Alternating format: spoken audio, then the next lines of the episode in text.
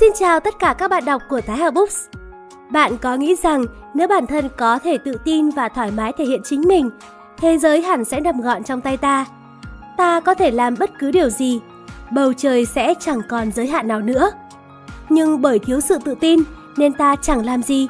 Do đó ta lặng lẽ ngồi đó và để mặc những người tự tin vượt qua mình, chinh phục thế giới và chạm tới bầu trời kia. Vì vậy mà nếu có cây đũa thần và thay đổi điều gì đó về chính mình thì đó chính là tự tin. Nếu những điều trên thật giống với bạn thì ngay bây giờ hãy cùng lắng nghe chương trình Reading Books của Thái Hà nhé. Ngày hôm nay, Thái Hà sẽ mang đến một cuốn sách với tựa đề Real Confidence, không còn cảm giác nhỏ bé và bắt đầu trở nên can đảm. Sách gồm có 3 phần và 10 chương. Phần 1. Bạn tự tin như thế nào? Phần 2. Tại sao bạn thiếu tự tin? Phần 3. Học tự tin bằng cách nào? Ngay sau đây, chúng ta cùng đến với chương 1 để hiểu đúng về tự tin, xem đó có phải là những gì bạn vẫn nghĩ không nhé.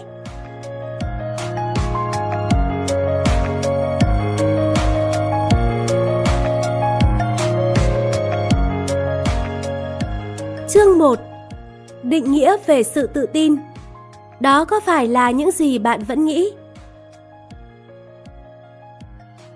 Chúng tôi hoài nghi rằng trước giờ bạn vẫn luôn tin thiếu tự tin là lý do khiến một số lĩnh vực trong cuộc sống của bạn không diễn ra giống với những người tự tin. Bạn không đổ lỗi cho ai đó vì bạn không kiếm được nhiều tiền hơn, không tìm được một công việc làm thêm nhẹ nhàng, không tìm thấy tình yêu sau khi ly hôn, không thay đổi công việc, không giảm cân được, không mảnh mai hay không có nhiều bạn mới. Cảm giác như thể đó là sai lầm của bạn. Tất cả là vì bạn không tự tin, bạn vô cùng tầm thường. Bạn không hề cô đơn đâu. Thiếu tự tin khiến bạn cảm thấy thật tồi tệ. Bạn thấy bộ não phức tạp của mình như thiếu vài con đinh vít. Phần mềm của não bộ đang gặp trục trặc rồi, phải không? Giá mà bạn có thể sửa chữa thiếu sót này, giá mà có một ứng dụng tự tin cho bộ não của bạn thì tốt biết mấy, phải không? Sự tự tin đã trở thành chìa khóa thành công cho cuộc sống hiện đại. Nó không phải là những khái niệm lớn lao như thành công và hạnh phúc.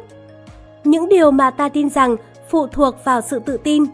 Bằng cách này hay cách khác, ta nghĩ rằng sự tự tin chính là nền tảng cho cấu trúc nội tại của chúng ta.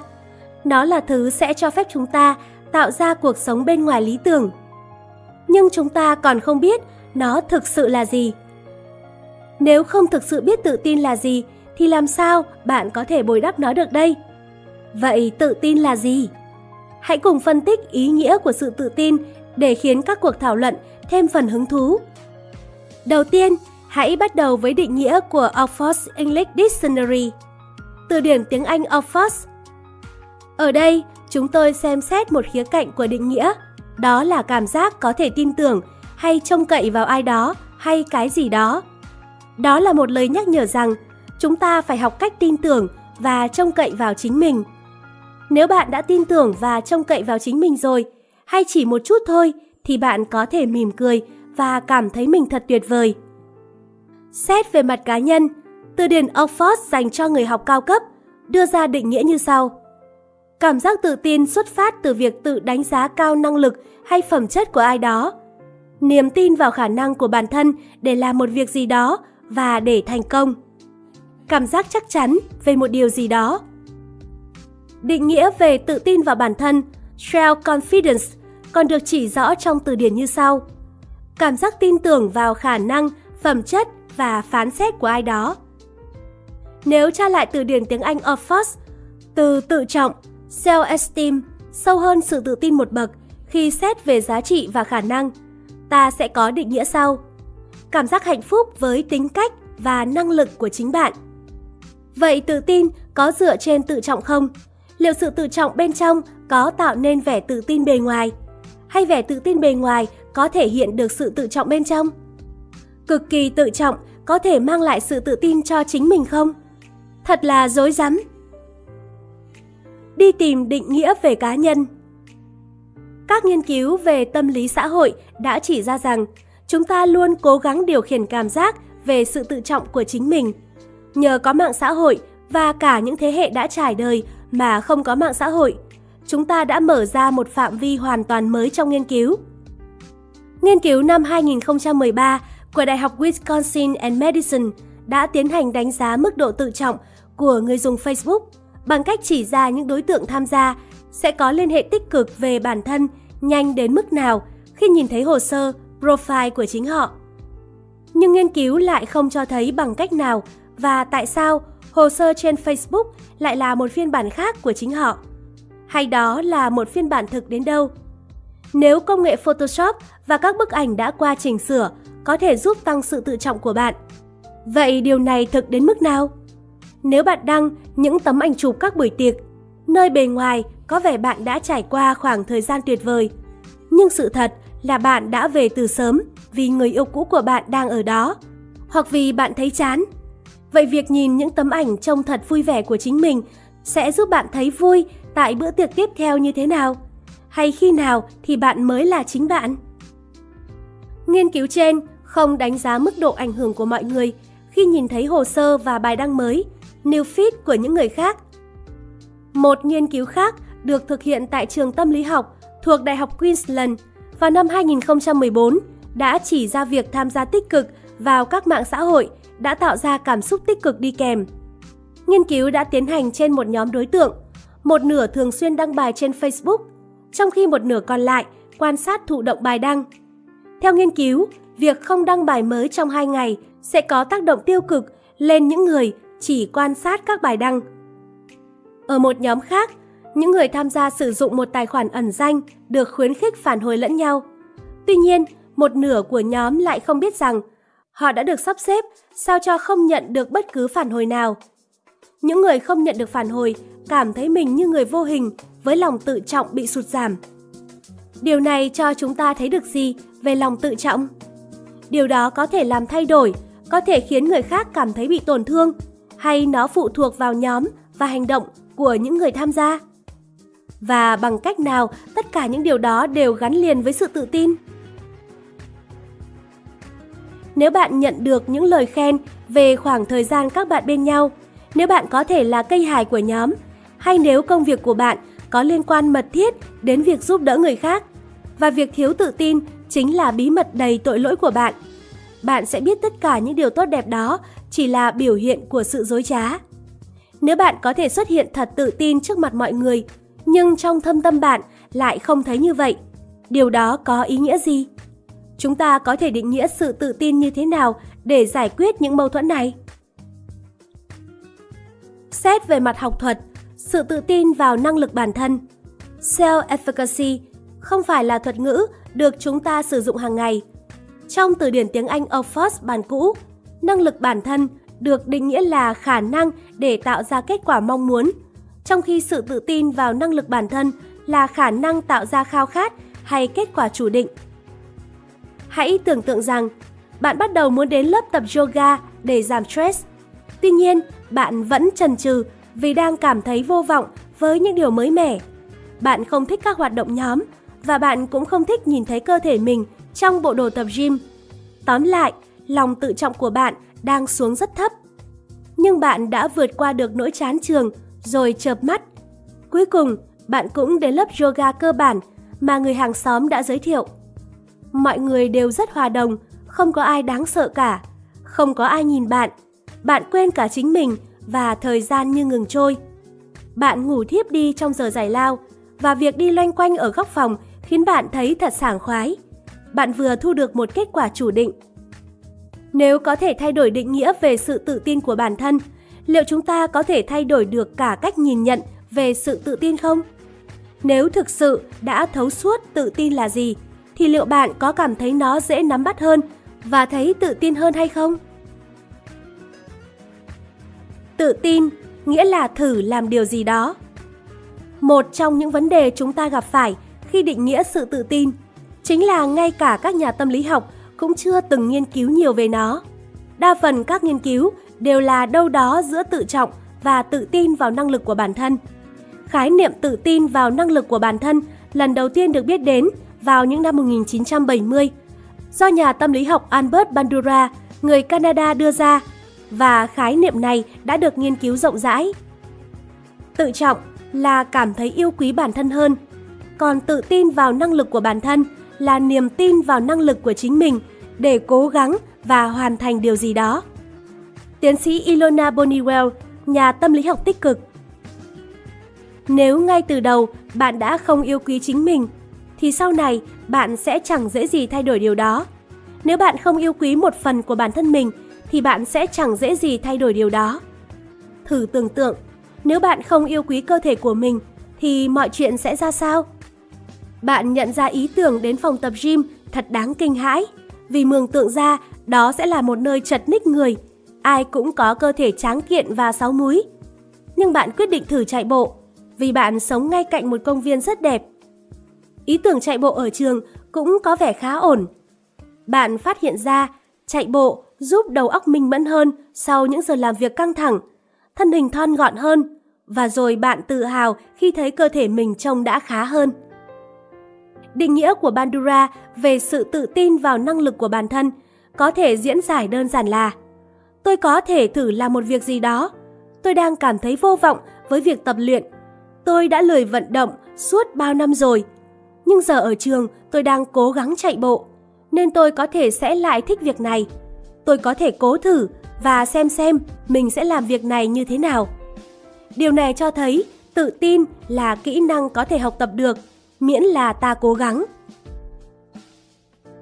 Tôi có thể thử không phải là lời bảo đảm cho một kết quả tích cực, nhưng nó là một cảm xúc tích cực mà bạn có thể thử. Tiến sĩ Ilona Boniwell, nhà tâm lý học tích cực. Điều tiến sĩ Boniwell muốn nhấn mạnh là xã hội của chúng ta đang hiểu mơ hồ và nhầm lẫn về tự tin đích thực là gì. Những người khoa trương tự mãn chưa chắc đã thực sự tự tin. Trong khi tự trọng được thể hiện trong tính cách của chúng ta nói chung, thì tự tin vào năng lực của bản thân là những gì lý giải cho việc tại sao chúng ta có thể tự tin trong lĩnh vực cuộc sống này nhưng lại không thể trong một lĩnh vực khác. Tiến sĩ Ilona Boniwell với việc tăng cường tự tin trong những lĩnh vực khác. Bà Boniwell, một người có học vị cao, nhớ lại mình từng tự tin như thế nào ở trường hồi mới đi học. Từ khi còn rất bé, tôi đã tự tin đọc thơ trước hàng trăm học sinh. Tôi luôn tự tin trước mặt các giáo viên. Nhưng vì là cô bé cao nhất trường, bà đã đạt chiều cao tối đa khi mới 12 tuổi. Bà thường xuyên phải tranh đấu với những đứa trẻ khác ở trường khi bị chúng cười nhạo. Khi gia đình bà chuyển từ Latvia đến Sarax, Nga, bà là người phụ nữ cao nhất trong một thành phố có 300.000 dân.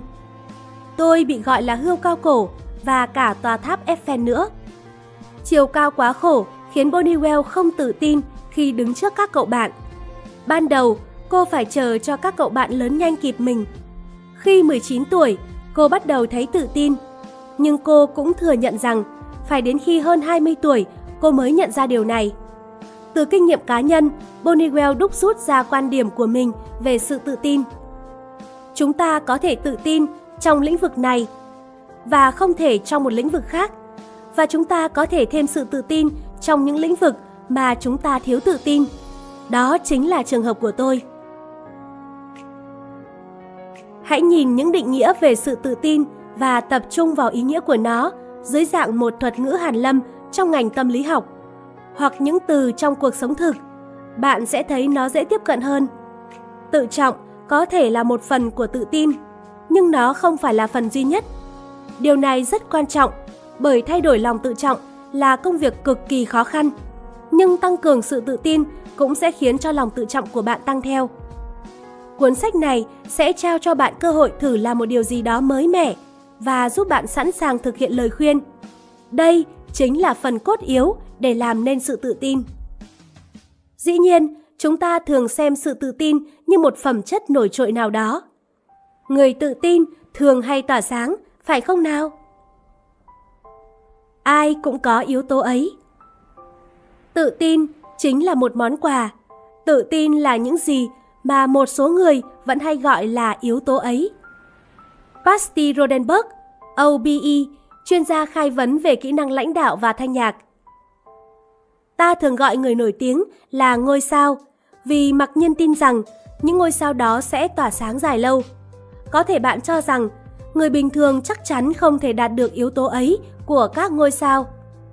Pasti Rodenberg là người luôn được những nghệ sĩ nổi tiếng nhất săn đón. Bà cho rằng khi chào đời, ai cũng được ban tặng một món quà. Dù món quà đó có thể bị thất lạc, nhưng Rodenberg vẫn tin chắc rằng ta có thể tìm lại được. Thật bất ngờ khi khám phá những thuộc tính của yếu tố ấy hay các tác nhân có thể thổi bùng nó. Theo Rodenberg, chuyên gia khai vấn cho các nhà lãnh đạo và các vận động viên, sự tự tin đích thực bắt nguồn từ những tri thức uyên thâm. Nhưng bà cũng chỉ ra rằng điều này không còn phù hợp trong bối cảnh xã hội của chúng ta. Và hiển nhiên, bà đã đúng. Bất kỳ ai cũng có thể trở thành chuyên gia trong một lĩnh vực nào đó chỉ nhờ vào Google. Nếu là một người mắc chứng thiếu tự tin kinh niên, bạn có thể vội vàng kết luận rằng tự tin là những tri thức nông cạn. Nhưng sau đó bạn sẽ thấy, tự tin đích thực hoàn toàn trái ngược. Rodenberg luôn bắt đầu từ tiếng Hy Lạp cổ để đưa ra quan điểm về sự tự nhận thức. Theo đó, hiểu rõ bản thân, shell agranes trong văn tự cổ có nghĩa là khắc lên cây trước khi gặp bậc hiền nhân. Hiểu rõ bản thân nghĩa là chấp nhận những khoảng cách trong tri thức và trau dồi thêm hiểu biết. Có như vậy, người ta mới có thể thấy tự tin. Chúng ta đều biết tri thức là sức mạnh, nhưng cách thức tạo ra yếu tố ấy còn quan trọng hơn nhiều. Một trong những rắc rối thường gặp phải khi định nghĩa sự tự tin là vì nó quá rắc rối. Nhưng nhận biết nó trong những lĩnh vực khác thì lại không quá khó khăn. Điều này dẫn đến giả định rằng người tự tin là người không sợ hãi điều gì. Nhưng họ có cho rằng tự tin là như vậy thật không? Sự tự tin nằm trong đôi mắt của người chứng kiến. Khi ta tự tin làm điều gì đó, thì trước sau gì ta cũng sẽ nhận ra điều này. Đó là khi chúng ta nói, Ồ, tôi thực sự đã làm được điều đó, tôi thật tự tin. Nikki Flanks, chuyên gia khai vấn diễn xuất, nhà tâm lý học, bác sĩ trị liệu. Có thể chúng ta vẫn nghĩ các nghệ sĩ chính là hiện thân của sự tự tin, bởi họ thường xuyên đứng trước khán giả và đối diện với nỗi sợ quên mất những gì đã thuộc lòng hay nguy cơ phải nhận những phản hồi tiêu cực. Tuy nhiên, cựu diễn viên sân khấu Broadway Nikki Flanks lại cho rằng khi người nghệ sĩ đứng trên sân khấu, họ vẫn có thể tận hưởng khoảng thời gian tuyệt vời. Và sân khấu không hẳn là thứ kinh khủng. Trước đây, họ có thể hoang mang, lo lắng, đi ra đi vào nhà vệ sinh. Nhưng khi đã bước lên sân khấu, họ sẽ thấy thoải mái và bỏ lại sau lưng những lo lắng đó. Lý do của việc này, như Flank giải thích, là vì khi đó mọi người đang làm điều mà họ không nghĩ là mình tự tin. Đó cũng chính là trường hợp của các diễn viên trên sân khấu. Lý do trên cũng là nguyên nhân của nhiều tình huống tương tự khi bạn cần phải có sự tự tin. Bạn ngưỡng mộ một đồng nghiệp vừa có được khởi đầu kinh doanh hoàn hảo, hay người bạn đã nấu bữa tối ngon lành cho rất đông người. Nhưng chưa chắc họ đã tự tin đâu. Có thể họ đã phải luyện tập rất nhiều. Do đó, họ cũng thu lượm được lượng kiến thức khổng lồ và họ yêu thích những gì mình làm. Hoặc cũng có thể họ đang lo lắng đứng ngồi không yên trước khi đứng lên thuyết trình về công việc kinh doanh hay mời 20 người đến ăn tối. Điều mấu chốt là bạn không phải chờ đến ngày phép nhiệm màu xuất hiện để tự tin làm những điều bấy lâu nay vẫn ao ước. Bạn chỉ cần đơn giản là cố gắng, rồi phép màu sẽ xuất hiện. Chú ý đến thiên nhiên. Khi thấy bản thân chưa đạt được phong độ tốt, một trong những cách dễ nhất để loại bỏ những tác động tiêu cực là chuyển trọng tâm chú ý sang thiên nhiên. Đơn giản chỉ là ngắm những bông hoa đang nở rộ trong chậu, những tán lá đang thay màu trên các hàng cây, mùi tươi mới của đất trời sau cơn mưa. Tất cả đều có thể tác động và làm thay đổi quan điểm của bạn. Gần nhà hay gần công ty bạn có công viên nào không? Bạn có thể đi bộ từ công ty về nhà qua những công viên, những con kênh và những con phố dợp lá không? Liệu bạn có thể đi du lịch đây đó dịp cuối tuần, đến những nơi không quá xa nhưng vẫn còn hoang dã và thơ mộng không? Liệu có bãi biển nào để bạn có thể rào bước trên cát hay đá cuội không? Bước ra ngoài và để thiên nhiên bao bọc sẽ giúp bạn thấy cơ thể tràn đầy sức sống và cảm xúc như tuôn trào bất tận. Tự tin là đa chiều. Khi chúng ta dành ra một phút để nói chuyện với ai đó, thì lần sau khi nói chuyện với một người khác, chúng ta sẽ thấy thật tuyệt và cứ tiếp tục như vậy. Nikki Flank, chuyên gia khai vấn diễn xuất, nhà tâm lý học, bác sĩ trị liệu. Một trong những lý do khiến sự tự tin là một thuật ngữ rắc rối, khó nắm bắt là vì việc định nghĩa và áp dụng nó vào cuộc sống của chúng ta luôn thay đổi. Quan trọng là việc nhận ra, trông đợi và chấp nhận nó sẽ giúp chúng ta thêm phần tự tin từ lĩnh vực này sang lĩnh vực khác của cuộc sống. Và điều này có thể diễn ra vào bất cứ lúc nào. Nắm rõ điều này sẽ giúp bạn không trở nên phi thực tế trong cách hình dung về sự tự tin. Như Flank đã nhấn mạnh, ta có thể trở nên tự tin trong khoảnh khắc này, chứ không phải là khoảnh khắc sau đó. Và điều này là hoàn toàn bình thường. Nếu bạn nghĩ tự tin là một dạng thái độ bao gồm nhiều chiều kích, thì nó sẽ trở nên bất trừu tượng hơn. Bạn có thể tìm thấy ít nhất một chiều kích để áp dụng vào chính mình, yếu tố mà bạn thực sự sở hữu và cảm thấy thành thạo. Thậm chí, bạn còn có thể làm sáng tỏ lý do tại sao sự tự tin của bạn lại thay đổi. Trong cuốn sách The Confident Factor, tạm dịch Yếu tố tự tin của chuyên gia khai vấn tự tin Anie Astow có liệt kê 7 thói quen để tạo dựng sự tự tin. Tự trân trọng, tự bằng lòng, tự xứng đáng, tự chủ, tự tin tưởng, tự chịu trách nhiệm, tự khẳng định.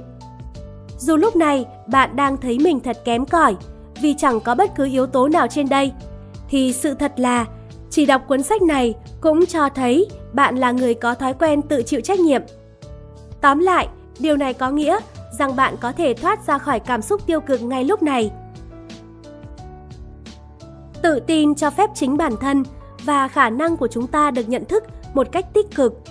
Nó được biểu hiện qua cảm xúc mạnh mẽ về niềm tin, lòng tự tin, can đảm chấp nhận tổn thương, quả quyết, khiêm nhường, lạc quan và nhiệt huyết. Anie Astro, chuyên gia khai vấn sự tự tin. Hãy liên hệ bản thân mình với định nghĩa về sự tự tin để xem bạn là người như thế nào và cảm giác của bạn ra sao. Chuyên gia khai vấn cuộc sống Del Breslin đã bắt đầu điều chỉnh định nghĩa về sự tự tin của bản thân khi bà thường xuyên phải làm việc với những người đã đánh mất sự tự tin vì một biến cố nào đó trong cuộc sống. Ban đầu, định nghĩa về sự tự tin của bà là việc loại bỏ cảm giác tự nghi ngờ cùng cảm giác đi kèm với sự tự trọng và tự tin tưởng. Sau đó, bà nhận ra công việc khai vấn sự tự tin chính là quá trình nhắc nhở khách hàng ở bất kỳ vị trí nào trong xã hội về bản chất con người của họ. Tự tin không phải là ra vẻ hay cố gắng để trông tự tin. Đó là quá trình tin tưởng vào bản thân và biết được bạn có thể sống theo cách bạn muốn. Dale Breslin, chuyên gia khai vấn sự tự tin. Chúng tôi đã dành thời gian để phân tích định nghĩa về sự tự tin. Nhờ đó, chúng tôi tin rằng mình đã có thể xóa tan những câu chuyện thần tiên, huyễn hoặc mà các bạn tự sáng tác ra. Chúng tôi hy vọng bạn sẽ vững tin khi biết rằng tự tin đích thực không phải là những biểu hiện hời hợt bề ngoài, mà là quyết định nội tại bên trong, để đơn giản là cố gắng và hoàn thành việc gì đó. Tự tin không phải là trông ra vẻ như một chuyên gia, mà là dành thời gian trau dồi kiến thức để trở thành một chuyên gia thực sự. Đó là sự tin tưởng vào khả năng của bản thân để cố gắng. Đó có thể là khi bạn cảm thấy tự tin trong một lĩnh vực của cuộc sống mà chính bản thân cũng không nhận ra. Khi được làm điều mình yêu thích hay nắm rõ, bạn không nghĩ đó là sự tự tin, bạn chỉ làm thôi. Chúng tôi sẽ thúc đẩy bạn làm nhiều việc hơn là nghĩ ngợi, bởi đó mới là những thứ dẫn đến tự tin. Tất cả chúng ta đều được trao tặng phẩm chất ấy khi sinh ra. Hãy để cuộc sống diễn ra như cách nó vốn thế. Chúng tôi hy vọng cuốn sách này sẽ giúp bạn ngẫm lại về việc bạn thực sự là ai và bạn muốn sống một cuộc sống như thế nào. Tự vấn Tự tin có ý nghĩa như thế nào với bạn? Ngay lúc này, bạn có thể xác định được mình tự tin trong lĩnh vực nào của cuộc sống. Bạn nhận được những bình luận tích cực nào? Nếu bạn thấy khó chấp nhận điều gì, hãy viết chúng ra. Điểm nào khiến bạn ngừng tập trung vào những bình luận tích cực thay vì tiêu cực hướng đến bạn? Ngay lúc này, bạn có tư duy về sự tự tin theo cách khác không? Bây giờ, chúng ta hãy cùng thực hiện một bài kiểm tra về mức độ tự tin của mình như thế nào nhé. Các bạn hãy chuẩn bị sẵn giấy bút nhé. Thực hiện bài kiểm tra. Bạn tự tin như thế nào? Bạn cảm thấy tự tin đến mức nào đối với các vấn đề thường nhật? Khi thiếu tự tin vào chính mình, chúng ta thường đánh giá thấp mình trong con mắt của những người khác và đôi lúc chúng ta còn tự hạ thấp chính mình. Trái lại, có rất nhiều thứ khiến chúng ta trông tự mãn và kiêu ngạo. Vậy bạn cảm thấy tự tin như thế nào? Những người xung quanh nghĩ bạn tự tin ra sao? Bạn chắc chắn về chính mình đến mức nào nếu không làm quá lên? Dưới đây là 12 câu hỏi để đánh giá mức độ tự tin của bạn. Tùy vào kết quả thu được, nó có thể giúp bạn tìm thấy sự cân bằng đúng đắn. Bài kiểm tra do Philip Caster và Ken Russell thực hiện. Nora Mahoney dịch. Câu hỏi 1. Liệu bạn có muốn xuất hiện trong một chương trình truyền hình giải trí không? A. Có. B. Tôi không biết. C. Không. Câu hỏi 2. Phải đưa ra một bài phát biểu dài trong đám cưới của bạn thân, khiến bạn thấy bối rối. A. Đúng. B. Tôi không biết. C. Sai. Câu hỏi 3. Bạn có phải là một người cực kỳ tích cực không? A. Có. B. Tôi không biết. C. Không. Câu hỏi 4. Bạn có thích lái máy bay không? A. Có. B. Tôi không biết. C. Không. Câu hỏi 5. Bạn có thích gặp mặt hoàng gia không? A. Có. B. Tôi không biết. C. Không. Câu hỏi 6. Bạn đã từng bất đồng với sếp ở nơi làm việc chưa? A. Có. B. Tôi không biết. C. Không. Câu hỏi 7. Không mặc gì trước mặt bạn bè cũng không khiến bạn thấy phiền. A. Đúng. B. Tôi không biết. C. Sai. Câu hỏi 8. Bạn có đi ngược lại với hướng dẫn của người điều tiết giao thông nếu bạn nghĩ mình đã đi đúng không? A. Có. B. Tôi không biết. C. Không. Câu hỏi 9. Bạn có nghĩ rằng tấn công là hình thức phòng vệ tốt nhất? A. Có. B. Tôi không biết. C. Không. Câu hỏi 10. Lái xe trong tình trạng giao thông tồi tệ không khiến bạn thấy phiền? A. Đúng. B. Tôi không biết. C. Sai. Câu hỏi 11. Bạn có thấy tự tin khi băng qua đường không? A. Có. B. Tôi không biết. C. Không. Câu hỏi 12. Bạn có lên tàu khi đang có bão không? A. Có. B. Tôi không biết. C. Không.